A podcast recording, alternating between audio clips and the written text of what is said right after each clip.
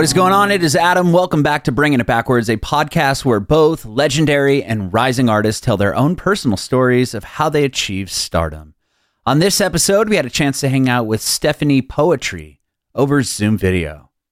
Stephanie was born and raised in Jakarta in Indonesia, and she talks about how she got into music, was born and raised into a very musical family. Her mom is a very well known singer songwriter in Indonesia. She's also a judge on The Voice Indonesia and American Idol Indonesia. So Stephanie was always surrounded by music, but it's also something her mom didn't push onto her kids. So she was in piano lessons at an early age, but she wasn't that into it. So her mom wasn't one to say, You have to do this, you have to play an instrument. So she fell into music a little bit later. She could always sing. She talked about having the opportunity to sing a cover song that made it onto a film in Indonesia. After she finished school, she took a gap year to learn production. She really wanted to be a producer, so she took a production class. And in that class is when she wrote the song I Love You 3000, which is a massive, massive song millions of views on YouTube, over 200 million streams on Spotify. It became a huge song. So she talks about that moment, getting signed to 88 Rising, moving to Los Angeles to work on her songwriting, and then having the pandemic hit, having to move back to Indonesia.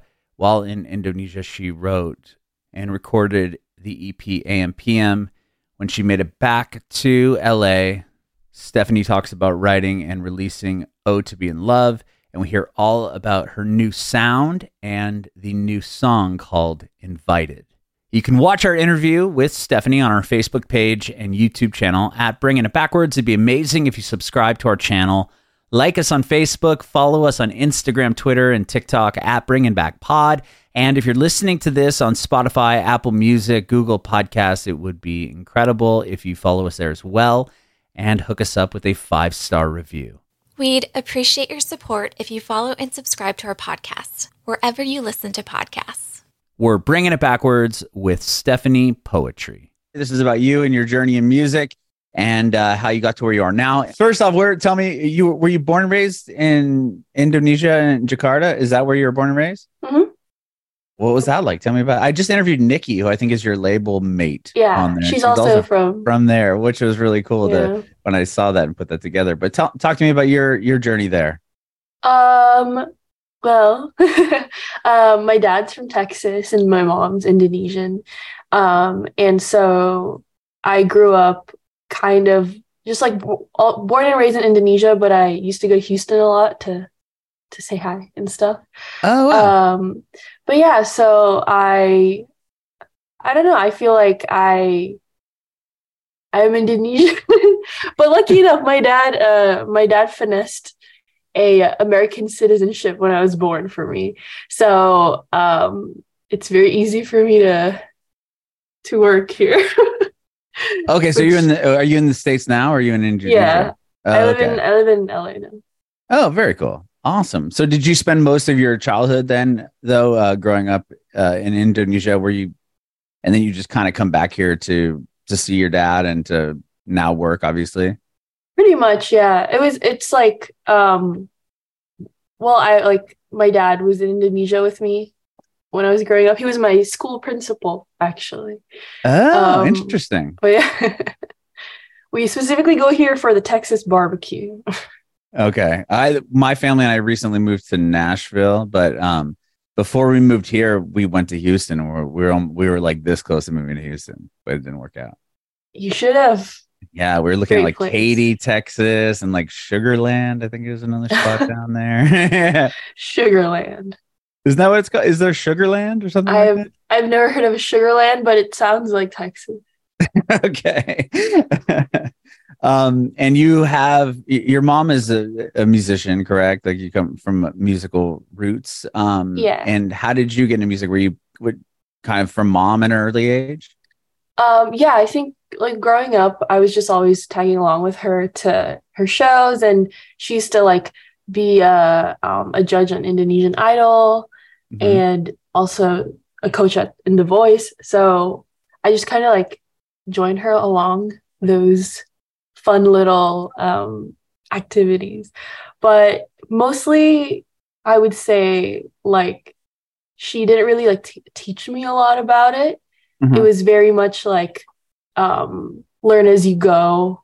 Because she never wanted to like pressure any of her kids to do anything they didn't want to do Okay. um, which kind of made it so that all of her kids now don't really d- know anything. Like we were all kind of like, "Mom, like why did you push us to like stick to things?" Because basically, when we were young, you know, we would take a piano la- lesson if we asked, and then if we got like bored of it, we would just tell her, and she'd be like, "Okay, let's move on to the next thing." But now it's like we all know how to, we all know the basics of everything, but we don't know like how to do anything really well because she just let us give up a lot.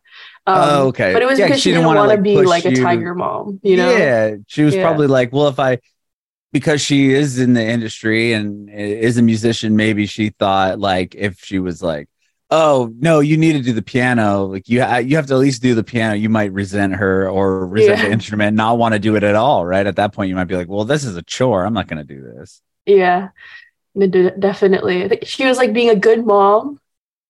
We're just, we're just like, as we are older, we're like, dang, we wish we had that little thing that we did growing up. Like, For sure. we wish we were professional ice skaters or something, you know? so were you involved in a lot of things and like so if you were doing piano and then you stopped or Yeah, I don't know if you did ice skating, but whatever it may we be, did. was were those things that you kind of did for a little bit of time? Was there aside from maybe music, was that something that you kind of took a passion for, you know, Um, early on in life, or not as much? Yeah, actually, I thought I was gonna do art, like visual arts, for the rest of my Oh. life. I was really into that. My mom was a really great painter as well, and um, that was the one thing that I forced her to like teach me because Okay. she was really good, and I was like, "It's free art lessons, mom." Um, not realizing she literally is like working all the time, so her free time I end up stealing. Um, but yeah, I really thought I was gonna do art, like graphic design or um, just like things like that. But I got into music because I really wanted to be a producer. oh, and okay. then um, yeah, but um, what drew you to wanting to produce? Was it just the idea of making, you know, music on the computer, or or what was that kind of pulled you towards that? Do you remember? it was like I got into K-pop and then I thought the production was really fun. And so I really wanted to learn how to produce for K-pop one day. Um and so I took a gap year before I went to college and I took a production class and then while I was taking that class it was like a 5 month course or something. Like my brother took it cuz he's like a DJ and he wanted to learn. Um and so I took it uh, in 2019 and then i wanted to put music out to like put my name out there in case people want to like hire me as a writer or something. And um, my second ever song was i love you 3000 Mhm. um, which ended up doing really really well. So i did not bit. finish that production class. I had like i had like two months left. But oh, when i put so did it you not out end up finishing it? Because No, you're like, well, this 88 Rising was like, hey, do you want to come to the US to, to promote and shit? And I was like, okay, like, of course I do. I'll go. You're like, no, I got two months left in this class. yeah, I was like, I "Mm, might- sorry. I might, I might pick I up something very important. I did end up skipping the one thing I did. I was scared of because apparently, like, a month after I I didn't like I left to the US to promote it. Like we had a my friend who was in it. She was like, yeah, we had to perform live and like DJ set, and that was the one thing I really didn't want to do because I know that I was gonna mess it up somehow, and I was really nervous about it, like super anxious. So I'm I actually kind of it worked out. I actually made LV thousand specifically so I didn't have to do that one. oh, that's interesting. so you hadn't really wrote songs prior to doing that, or you said that was the second song you ever wrote? Yeah, I mean, Oh I my had gosh. one song before that that I wrote, but like it was in Indonesian. Like my mom translated it for me because my Indonesian skills weren't that good. Uh, Oh, so you wrote it in. English and then she translated it into Yeah. English. and then we put out like Got both it. versions, but Mhm. the like main one was the Indonesian one. Um, and that one was like like very produced out and everything. Whereas with I Love You 3000, it was like I was looking for a guitarist for me to perform stuff with. And then I was like, hey, can you play the guitar on this? And then we like just sent it to a mixer that we found on like Facebook Marketplace or something. That's wild. And then it becomes this massive song. Yeah, it's crazy. Yeah. Well, so when you put out, because you did like what a cover song was the very very first thing, like that was like yeah, a what you know 2015 or something. Mhm. Um, yeah, that was for a movie. Yeah. So you did that. Was it just did somebody reach out to you? Did you know like how did how did you get involved with that? Yeah, I guess like the context is so there was a movie I think like made in like 1999 or something, and it was like the biggest movie in Indonesia, and basically I think like 16 years later or 10 years later they wanted to do like a second version, like a like a sequel, like but it's like really far away. And the woman who, the singer who made all the soundtrack for the first movie, like she, the singer and writer, she is my friend's mom from my school. And so she wanted her son to like reproduce one of the songs, like one of the main songs, because her son was really into production at the time. And so, and then she was like, Do you have a singer you want to invite on? Um, because she wanted like new singers for like all these new versions. And then he was like, I guess I'll ask like someone from my grade. And so he asked me because um and I wasn't even the first one. I wasn't even the first person he asked. Um, but he he asked me. You're like, oh, so I'm second best. Like, Yeah. what's going on here? I wasn't because I wasn't like overtly a singer at the time. Like I had a, I had my best friend. I had a bunch of friends who were like doing the musicals at school and like doing performances. I literally just like I could sing, but I never really did anything because I was like shy.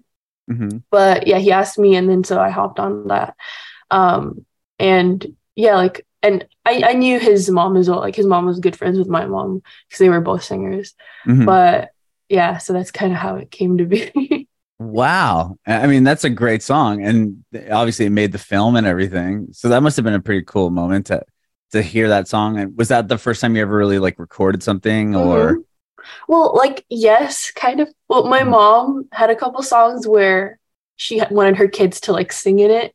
Oh like wow. there was a couple. I think the first time I ever recorded was so my mom wrote a song for all of her kids. She has a song specifically for all of us, and mine it was under mine. Like it was called Stephanie, Mhm. and I think I was like five or six. And then I remember we were in her bedroom, and her and my dad were trying to get me to like laugh and say random things. Because throughout the song, you hear like parts where I was ad libbing, going like, "Who do you think you are?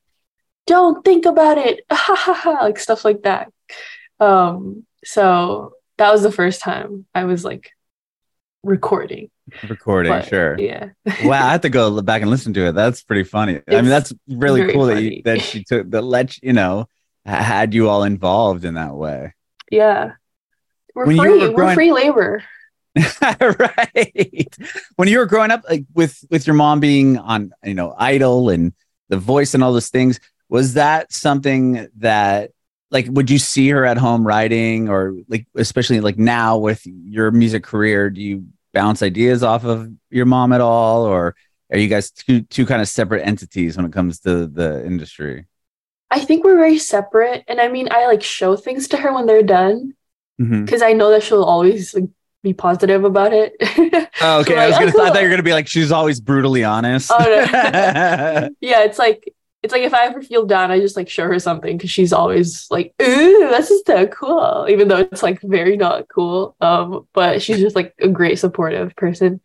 Um, but yeah, like I don't, we don't really do anything together. But um, recently, because I started getting back into production, because I wanted to um, like be a producer in the next five years. Like I have a five year plan.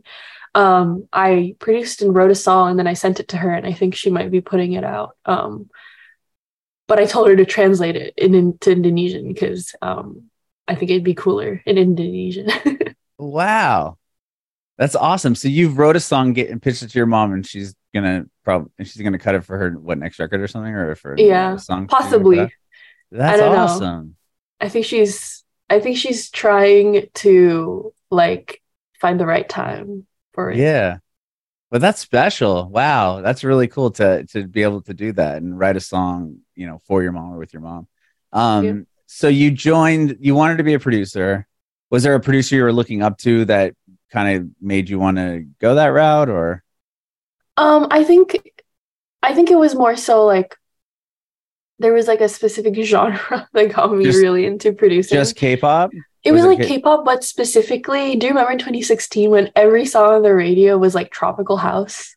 Oh yeah, like I was a Kygo tropical stuff. house stand. Yeah, like so basically I was really into like Kygo, Jonas Blue, Okay. um, like Major Lazer, like those DJs slash producers at the time, and I really wanted to be one of them because also at the time a lot of K-pop artists were doing tropical house, uh-huh. um, and so it all just kind of matched together and inspired me to want to learn. Um, Oh. the only thing with those DJs is like I re- I want to DJ. I just I don't know. I feel like I'm not set for going like this. Like I feel like I'm just gonna want to sing, you know. But I recently made a friend, um, Elephante, who's a DJ, and he plays guitar. Like he doesn't Oh, really do this. He like plays guitar on his songs. He yeah. I've So had him on my cool. podcast. Like Oh, you did? like in 2019 yeah i had him on when, when it, we did it in person when he, he came to san diego i was cool. i'm originally from san diego and uh, a couple years ago we moved to nashville but when i when we started this podcast in like 2018 or whatever it was all obviously in person there was no pandemic Mm. and Mhm. yeah elephante came on he's he's he's a really cool really cool guy and yeah he does all he does guitar live and Yeah. um i think uh gryffin doesn't he do that too he plays instruments live Po- possibly. yeah, there's Yeah. some some of those guys will do that, and it's funny that you're like, I don't want to do like. I'll plug a USB in. That's that's what I'll do. But are you Um, into EDM music at all? yeah, yeah, I, I am. I'm into all genres of music. Um, I've had a bunch of different genres on on my podcast, but um, but yeah, I I I, I, lo- I like it. I've I've had we've had Slushii on, and um, I'm trying to think who else. Gryffin, uh, Tropic. Uh, I don't know. Other people. I I can't think off the top of my head right now, but yeah, it's Oh, it's yeah. really interesting to hear hear because it's a different like ups uh, you know br- upbringing when it comes to to DJing and, producing electric music versus like oh yeah I got a guitar and then I started this Mhm. band and then blah blah blah. It's like it's just such a different path, and I think Mhm. nowadays it's such a massive uh genre of music obviously uh that people are interested to hear well how did they do the because i didn't know much about it before i really started asking questions. It was just like oh that's cool. Like you can make music on the whatever you know dj or whatever. I didn't really understand what was in, what what kind of it, it all entailed but it's a lot of stuff and it's um so you were more just interested in the production of it. It wasn't like i want to go dj like a massive festival or, or whatever Yeah, I think it's really funny because my brother's a DJ and I think he specifically focuses on the DJing part and I like the producing part. Um, but yeah, I just I think maybe it's also because I grew up lis- like seeing my mom perform Mhm. and I was like more attracted to that than just DJing. Um, but hey, we can do whatever we want, you know? right We make right our own show. Like, what are they gonna do? Tell us to stop? that's a beauty right they can't um with with that like you you remember going to see your mom perform really young i mean you said you'd go with her to tv sets was that uh, like a cool thing or were you like bored there i mean sometimes you'll hear people like yeah and then my kid was just kind of sitting out of the corner and didn't really care about what was happening I was not an iPad kid. iPad Okay. didn't exist yet, but uh, it was like it was really fun because I was also like one of those kids that like love attention. And so I was walking around annoying as hell, like trying to, you know, talk to everybody um backstage. So Okay. to me, I just remembered, you know, meeting a lot of people. And which is n- why now it's like whenever I meet people, they're like, I remember when you were this tall. And I was like, yeah how? They were like backstage on in this play, and I was like, oh yeah, sounds like me. that must be wild yeah you're you're now they're seeing you grown and with a career and they're like oh my gosh like stephanie was this little girl like running around backstage and now look Yeah. at you you know, accomplished. Do you remember seeing people like get that got like knocked off the stage? Like, like, like they would get like turned down or whatever. Like, okay, you're voted off tonight. It's like, I think I was too young to like comprehend what was happening, other than that people were singing. Okay. Um, for sure, I've definitely seen people. Um, but yeah, I like maybe at because they shoot so late that when it does come to that point, I'm like dead asleep. Okay. Going on the seats, like I'm. you were watching the like final Yeah. five and like somebody's just heartbreak on stage. Yeah, I think I tried to like watch the finale. Um, but I don't know. When you're young, you're not focusing on the person who's losing. You're focusing on the person winning. The winner. So right. happy, you know. Mhm. Um, but yeah. cool. Well, um, okay, so you took this production class. In the class, that's when you wrote "I Love You 3000," and so so I want to hear about that moment. Like, you know, you put the song together. I, I from what I read and what I've learned about you in the song is you just kind of went. You had what the the music behind it, and we're just like, help me. I need a line for this song, and then somebody threw out "I Love You 3000." Yeah, it was um well basically I was supposed to go out with friends and they bailed on me. And then I did a Q&A on Instagram and I was like because I've done this a couple times before. I was like, give me a word or a phrase and I'll make it into like a short song. Usually it's like goofy, Mhm. um, with like a couple serious ones sprinkled in. But the um the Avengers movie just came out, so a bunch of people sent in "I Love You 3000." Mhm. and then I just like made the chorus um like 10 minutes posted it on my story and then a bunch like the next day a bunch of people wanted the full song so I just originally I was just going to record with my like bad mic at home and like put it out but my mom was like hey so this is where the nepo baby comes in I am a nepo baby this is when my mom was like hey um I love the song do you like please record it and get a mixer and get like it legit done and I'll pay for it. And I was like "A sure money girl. Um so she money, helped with that. And then i like recorded a music video on my phone um walking around jakarta. And then yeah that was pretty much how it happened. Like when i put it out it was like so i put it out through tunecore and with tunecore it's like you know you can put it out how how soon like how however soon you want Right. so I didn't know that you were supposed to put it like two weeks before, so the playlisters can playlist it, yada yada. Oh, they can hear it beforehand Yeah, to see if they want to playlist it. Sure. yeah, but even if I did, like I was nobody. Like I, like in terms of with Spotify, I didn't know anybody. I didn't have a marketing budget. I was an indie artist. I had no label and everything. So like, even even then, like nothing was gonna happen. But I ended up putting it out like three days after I was done with everything. I was just like, what's the soonest I can post it? Uh huh. And then um, it came out, and I think like the first week, the, the first three days, it had like 10,000 views on YouTube. It was like kind of like it did better than my other stuff, but I was, Yeah, but it wasn't like blowing up. I was like, Right. ooh, oh my God, I'm famous. Um, and then in a week, it had a million views, and I was like, whoa, what's happening? You're like now I'm famous. Yeah. And then in two weeks, I had 5 million. Holy shit! And then so I was like, what is happening? But I remember I was still going to class and none like my friends knew about the song, but like they knew it because of me. Like they, they didn't know it was like going big or anything like that. Yeah. Yeah. So they were just like, oh, this is this is cool. And then I remembered like Indonesia didn't realize how well it was doing, but the US like the Western market was because I was getting like 10 emails a day from labels from the Oh, US. wow. But it took another two weeks for labels in Indonesia to reach out. Interesting. So it And- seems like the US just has a better grip on like on like data, maybe. Well, that I feel like yeah, a lot of the people are just watching that. Like when something starts trending, it's like uh, other artists I've I've talked to that have d- like had that viral moment that you know maybe ended up getting signed and putting a bunch of records out. But it's always like once that first thing starts to really do something, then the managers and people that are seeking that stuff out will come out of the woodwork and be like, "Oh hey, uh, Stephanie, what do you got going on? Like, what's up with the song?"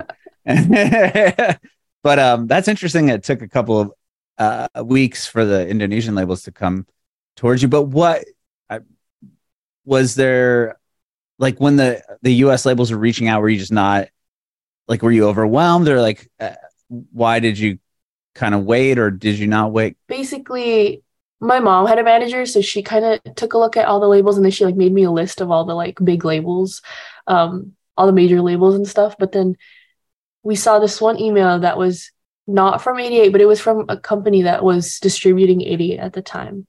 And they were like, you know, we'd love to talk. And then at the time, like I like my biggest song, like my most played song of the year before that was Midsummer Madness from 88 Rising. So I was like, oh. Um, and then I got into contact with the CEO of 88 and then we just started talking. And um, yeah, I think it it's definitely like just immediate. Like I knew immediately I wanted to work with them just because uh-huh. I've heard a lot of horror stories of people signing with major labels and then, you know, then they own your masters, but they don't do anything. Whereas with 88, I already knew that like they a have worked with two Indonesians before that. So right like they know the vibes, but also like it seemed like they were able to um, help you out and stuff like that. So like there hasn't been a time when they haven't allowed me to put music on and stuff like that. So it's like been such an amazing um, ride with them. Um, so yeah, it kind of I definitely was biased from the start. I was like, okay. Like, wow. Like, yeah, um, yeah, I'm pretty confident I want to go with them. Yeah. Like, even though there's a bunch of other people kind of poking out of the uh or sending you emails and stuff. So like when you you said you put it up on your story, like did you have a big following on Instagram at the time? I had like enough because because of my mom, but also I did like a couple like little things here and there. Like I would do I did this like goofy um reality show when I was 14 for like YouTube. And then but it was mostly from my mom. Like if I had to remember, maybe I had like three hundred thousand followers. That's the, um, yeah, which is a lot. Like yeah, that's a lot.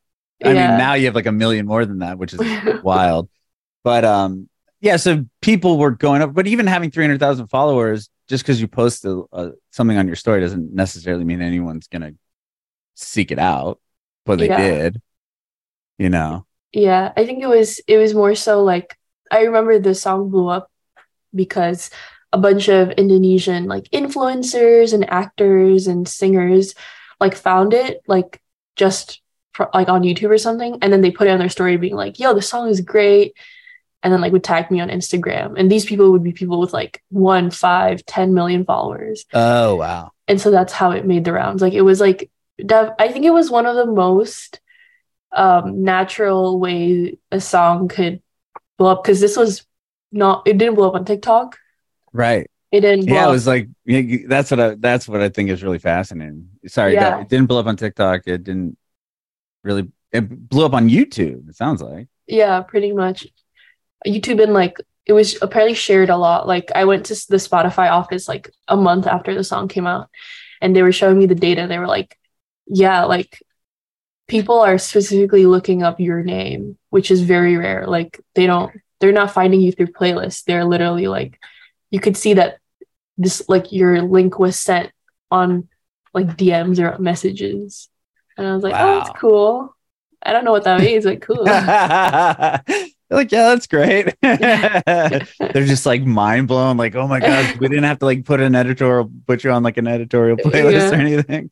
Um, so you have these conversations. That was the second song you said you ever wrote and then all of these people are reaching out and like you know getting this attention were you concerned at all about okay well i don't really have like a back catalog of songs and this thing is like taking off uh you know is this gonna happen again or like like what was your where was your mindset after having all you know all these people like then reaching out on this one song that was really the second thing you had ever done yeah i mean i don't know i was mostly thinking about how cool it was i was on like cloud 9 mm-hmm. I didn't really think about the, the, the song part. Um, so sorry. Bless you. Sorry about that.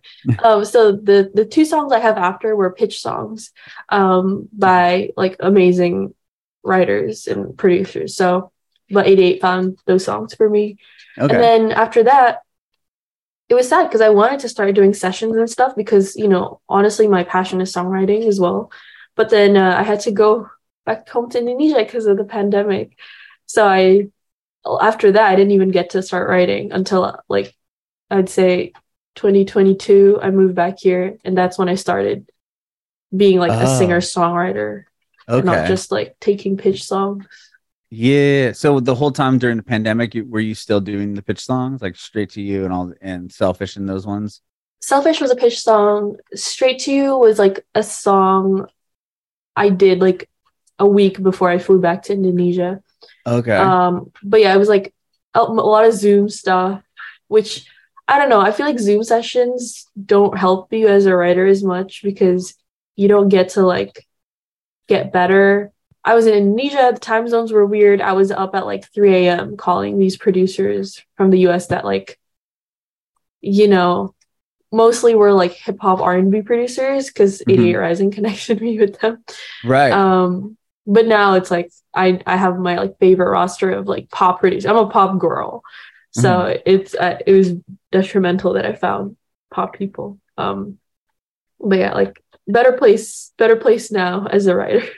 yeah. And then you, what, when you went back to LA when it was okay to do so, or, you know, When I got vaccinated, yeah. I zoomed. Well, I didn't even mean to move here. I I was here for a month to do work and stuff, and then um, Indonesia went into lockdown while I was supposed to go back, so I couldn't even fly back. And I was like, I guess I'll just move. I mean, I'm a citizen. Like, what are they gonna do?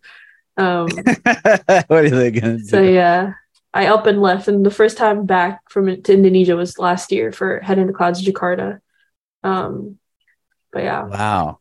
Okay. So when you were back in LA, is that when you wrote uh, like your EPs and stuff like the AMPM EP? Was that songs that you were putting? AMPM was fully during the pandemic. Okay. And then yeah, Oh to Be in Love was when you got back. yeah. Okay. I think And yeah. Oh, to be in love was half while I was still in Indonesia. okay. And those are all songs that you had written like this over Zoom? Um, one bad haircut I wrote by myself on guitar, and then I sent it over to a producer. Um, but other than that, it was mostly um, like in in person. I Oh, in person for Oh to Be in Love, but like the even what about AMPM? You said that that was AMPM was fully Zoom, like nothing. Okay, yeah, it was just all over else. Zoom. yeah. Okay. And then you yeah, the other one you bad haircut. Yeah, and then so but you were back in LA at that point. Yeah. Okay. And then you you put out Breakfast in Bed at the end of the year as well. Mhm. Um, and you've you've done uh, you know a handful of other singles. You recently was in, uh, invited, and are you putting together like an album or like what what or doing singles? Like what? Tell me about invited, and then I want to hear kind of what you have coming coming up.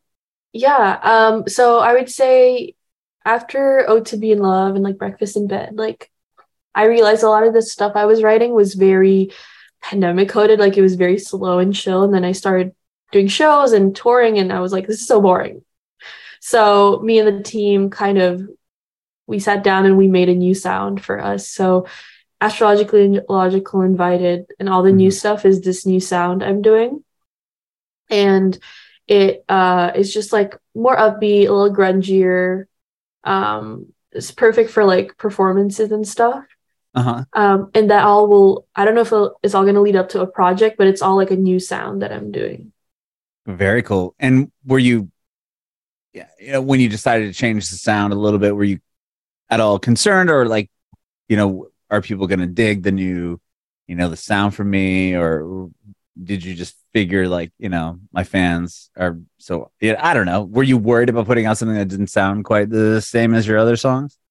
Um I think it was less like so concerned, but I was like I was like excited to do it, but I knew that it was gonna like go to a different part of DSPs because it's not as I was always put in like the chill coffee playlist because Ah, all my right. songs were so chill.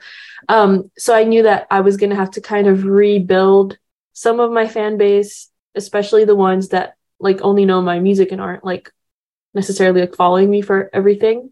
Mm-hmm. Um, and I think, you know, I think it's it's been cool. And I mean this the numbers are definitely like different than before, but um I think we're like getting a new a new group of people to be interested because um it's I'm like trying to get more of a more of like into that like indie alt world because I'm really into the, the music in there. So it's a it's a slow and steady progress. Yeah, I, I love the songs that you've been putting out. Um, I was just listening to him earlier today. Uh, I was curious. You said you were more into like the indie alt world now, as far as like uh, your the genre you listen to, because uh-huh. you started off with you know you like the K-pop like tropical pop producer thing. Like, what are you listening to now, or was there like a band or a song or a vibe that you're like, oh, I want to kind of steer my music in this direction? Um, I grew up really into like Two Door Cinema Club and Arctic oh, Monkeys and sure. of Monsters and Men, like those bands that were like um just like indie indie rock mm-hmm. kind of and so I wanted to take a lot of inspiration from there. Um but like there wasn't a lot of feminine sounds. You know, it was it was a very masculine uh, genre at the time. So sure. I'm like yeah. excited that I'm, you know, putting that more feminine ethereal twist to that genre pretty much. Yeah, I love it. Yeah, of Monsters and Men was kind of the closest thing. I mean, some of the because they yeah. had the female vocalist, but uh but yeah, Arctic Monkeys and yeah, all that was pretty pretty masculine forward for sure. Um mm-hmm. well, I love what you're doing. Um you said you you did uh a show you're are you doing more shows? I mean yeah, coming I mean, up or I have a couple festivals and then I'm trying to open for a lot of artists, a lot of my friends. Um, it's just like weird because I started off very lucky where I immediately had a full band, immediately had a tour manager, all of these things. And then now I'm like trying to, we're trying to uh, budget better. So now I'm trying to do everything myself. And so two months ago, I went on tour with Lyn Lapid and I was my own everything. It was just like just me and um definitely oh, wow. needed it for for my for my soul, I think for my character growth, but it yeah. was hard. Humbling so a little bit. yeah. Um wow. So now you're rebuilding the team, sounds like. And Oh uh, yeah. It's uh it's it's really cool. I mean, I when I I didn't have a manager when I signed with 88 Rising, and so I ended up having managers that were like in the label. Mm. And then I have a, a whole team now. And part of it is also 88 started hiring a lot of people recently. That's so, good. That's a good thing yeah, for the label so and for I you, went I'm from sure. like having to fight for um attention to now always having somebody to text, which is really nice. But that's awesome. That's the vibes. Very cool. Well, thank you so much, Stephanie, for doing this. I really, really appreciate it. Of course. Thank you. Yeah. You have oh, I have one more question actually for you. Okay. Sorry. I almost forgot to ask you the last question I ask every guest. My, that's where my head's at today. I, I don't know what the hell's going on right now. It's the Dallas Heat. Wait, Nashville uh, Heat. Nashville Heat. I think it's because uh, my wife's been having me get up in the morning and walk with her like super early. Um, and I don't know. It's just it's like for your my, health. It is for my health, but it's like like knocking me off the yeah. off track. I'm like shit. Like probably because I've been up since five walking around. Um, no, so I'm sorry. Uh, I was going to say, do you have any advice for aspiring artists? Oh, my advice is to stay, be kind and like stay kind because I think a lot of artists think that oh, you're the artist, you're the client, you're the you're the main person that you can stop trying to treat people with as much respect and kindness as you can because what are they going to do? But at the end of the day, like like the best thing you could do is to have a team of people who who like you you know, most of all, but also to just be a good person. I think don't let your your position get in your head because you don't want to be a meanie.